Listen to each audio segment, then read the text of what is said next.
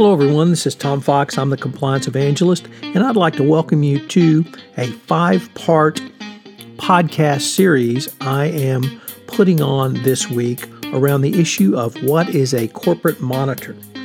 This podcast series is sponsored by Affiliated Monitors, which was founded in 2004 and provides independent integrity monitoring and ethics and compliance assessments nationally and internationally across all industries. With its knowledge of effective ethics and compliance programs and cultures, Affiliated Monitors is respected for its work as the corporate monitors on matters ranging from multinational corporations to small and mid sized companies and even individuals. Having served in over 700 monitorships, no one has more experience as an independent monitor than the team at Affiliated Monitors. For more information on how an independent monitor can help you improve your company's ethics and compliance programs, visit their website, www.affiliatedmonitors.com. This week, together with Vincent DiCianni, the CEO of Affiliated Monitors, and Eric Feldman, SVP at Affiliated Monitors, we're going to take a look at five separate topics of what is a corporate monitorship.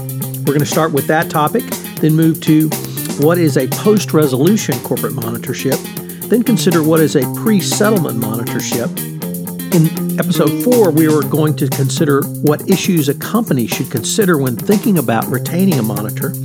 And finally, in episode five, we'll consider monitorship costs and how this issue should be handled.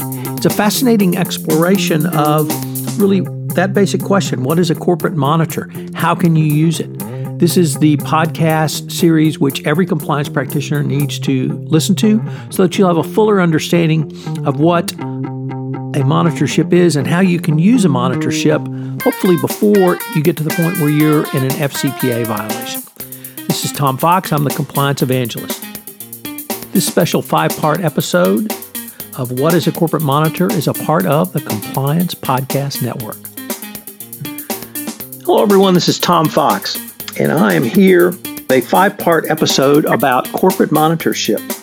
Over the this five podcast series, I am joined by Vincent DiCianni, the president and founder of Affiliated Monitors Inc., and Eric Feldman, the senior vice president of Affiliated Monitors.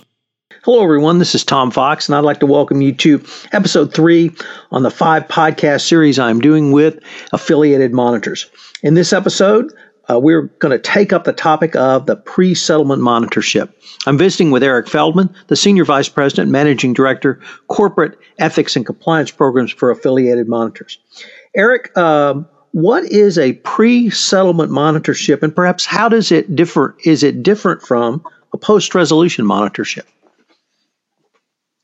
Uh, sure, Tom, and I think this is a great topic. Um, the pre settlement monitorship um, really is an organization or an individual using an independent body to conduct any kind of a third party review or assessment. Um, and we often call that proactive monitoring, although pre settlement uh, monitorship is uh, often a better term uh, because when we say that it's proactive, uh, that could also mean that the, an organization is reacting to something. It may not be purely proactive, and I'll explain that uh, in, in a moment. So there are a number of different objectives and scenarios that you might have in a pre settlement monitorship. It might be an organization deciding that they just want to do an assessment of their organization's efforts to implement an effective ethics and compliance program. And there, the monitorship would focus on not just whether the ethics and compliance program is best practice, but whether it is in fact effective uh, and therefore be able to demonstrate that to stakeholders, uh, to shareholders, to perhaps government agencies in the future that might look at them. Another piece of that is assessing the corporate culture of a company. And we've seen lately that federal government regulators and law enforcement are extremely interested in more than just an ethics program. They want to see that there is an impact on the culture of the company. And that's something a pre settlement monitorship could focus on and help a company to develop a roadmap to improve their program and strengthen their culture.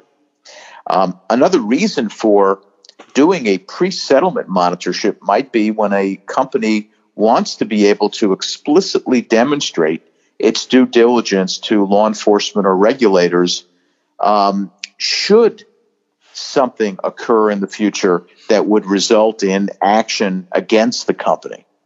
Um, I'm in Germany right now for the uh, Ethics and uh, European Compliance and Ethics Institute, and I was reading an article recently in the Society of Corporate Compliance and Ethics magazine about what Germany has been doing. And here in Germany, uh, there have uh, there has been a move on the part of the government um, to take into account all due diligence activities that a company has taken in the past, uh, which would include a pre-settlement kind of monitorship when there is any fine or penalty or action on any issue against a company. Uh, in the United States, the Department of Justice, uh, in its guidance, has also said that a company's efforts uh, before the incident occurred to strengthen its ethics and compliance program is going to count on uh, against the um, the kind of punitive action and might in fact help to alleviate or reduce the penalties and fines that a company might face. So some companies are motivated um, just for that in doing pre-settlement monitorships. We have had instances where companies have been subject to an action with one level of government. Uh, for example, a, a United States attorney in one area of the country. And in order to avoid being suspended or debarred by the federal government in federal government contracts, they have done a pre settlement monitorship. They brought the monitor in, brought us in. We've done a complete review, made recommendations, and there have been instances where government suspension and debarment officials will then not suspend or debar a company and just require them to implement the monitor's recommendations. So that is what I would call a preemptive strike against more punitive action on the part of government agencies. Eric, maybe uh, let me uh, take this from a different angle because in a best practices compliance program, your goals are to prevent, detect, and remediate. And what I hear you saying with the pre settlement monitorship or the proactive monitorship is you've really moved far beyond detection to uh, I would even say far beyond prevention because you're really now in a proscriptive mode.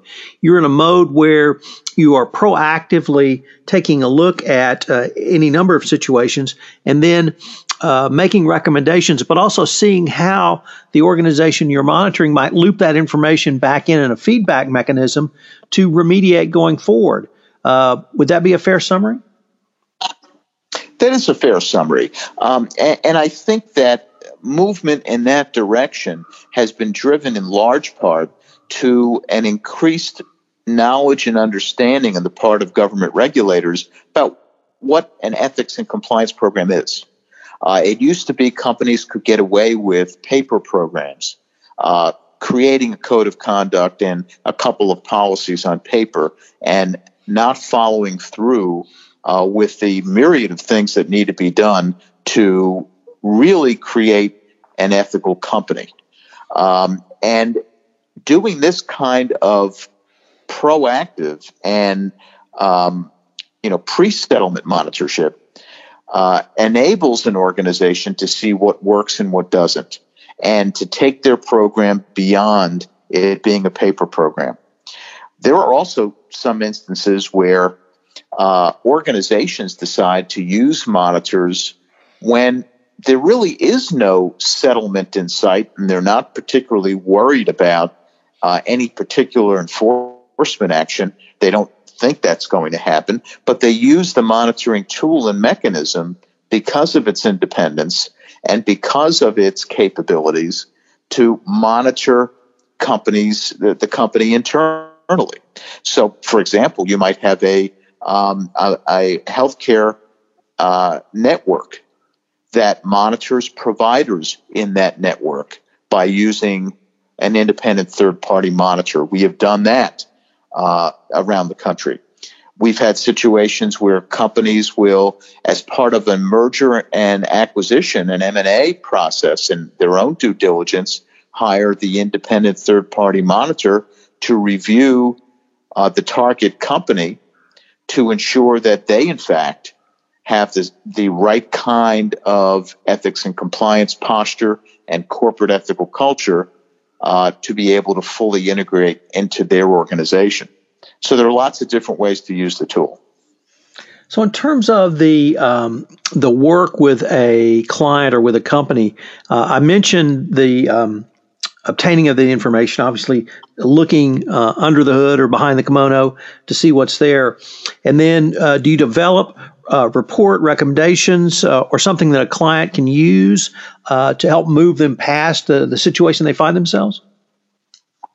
Absolutely. The you know, uh, it, it, many companies have to have a monitor in a post settlement kind of situation, but in situations where companies choose to bring in a third party monitor, uh, the monitor has got to add some value, and therefore the the work the monitor does, the insight that the monitor can provide uh, in terms of data, in terms of talking to employees and understanding how their employees view them and view their processes and their communication and their actions and activities. That's all good and new information that adds value and enables company leadership to better manage their organization.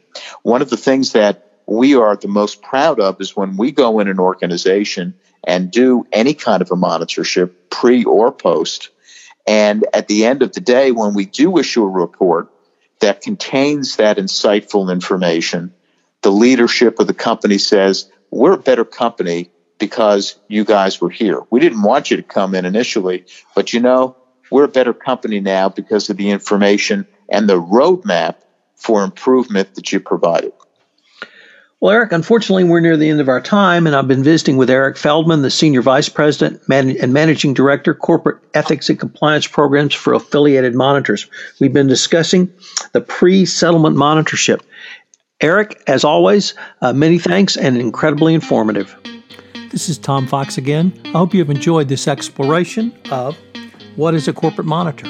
I hope you'll join us again for another episode. If you have any questions, you can reach me at tfox at tfoxlaw.com. If you have any questions around what is a corporate monitor, please check out Affiliated Monitor's website, www.affiliatedmonitors.com. Thanks again for listening.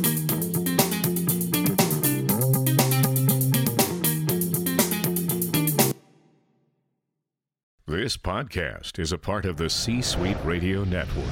For more top business podcasts, visit c-suiteradio.com.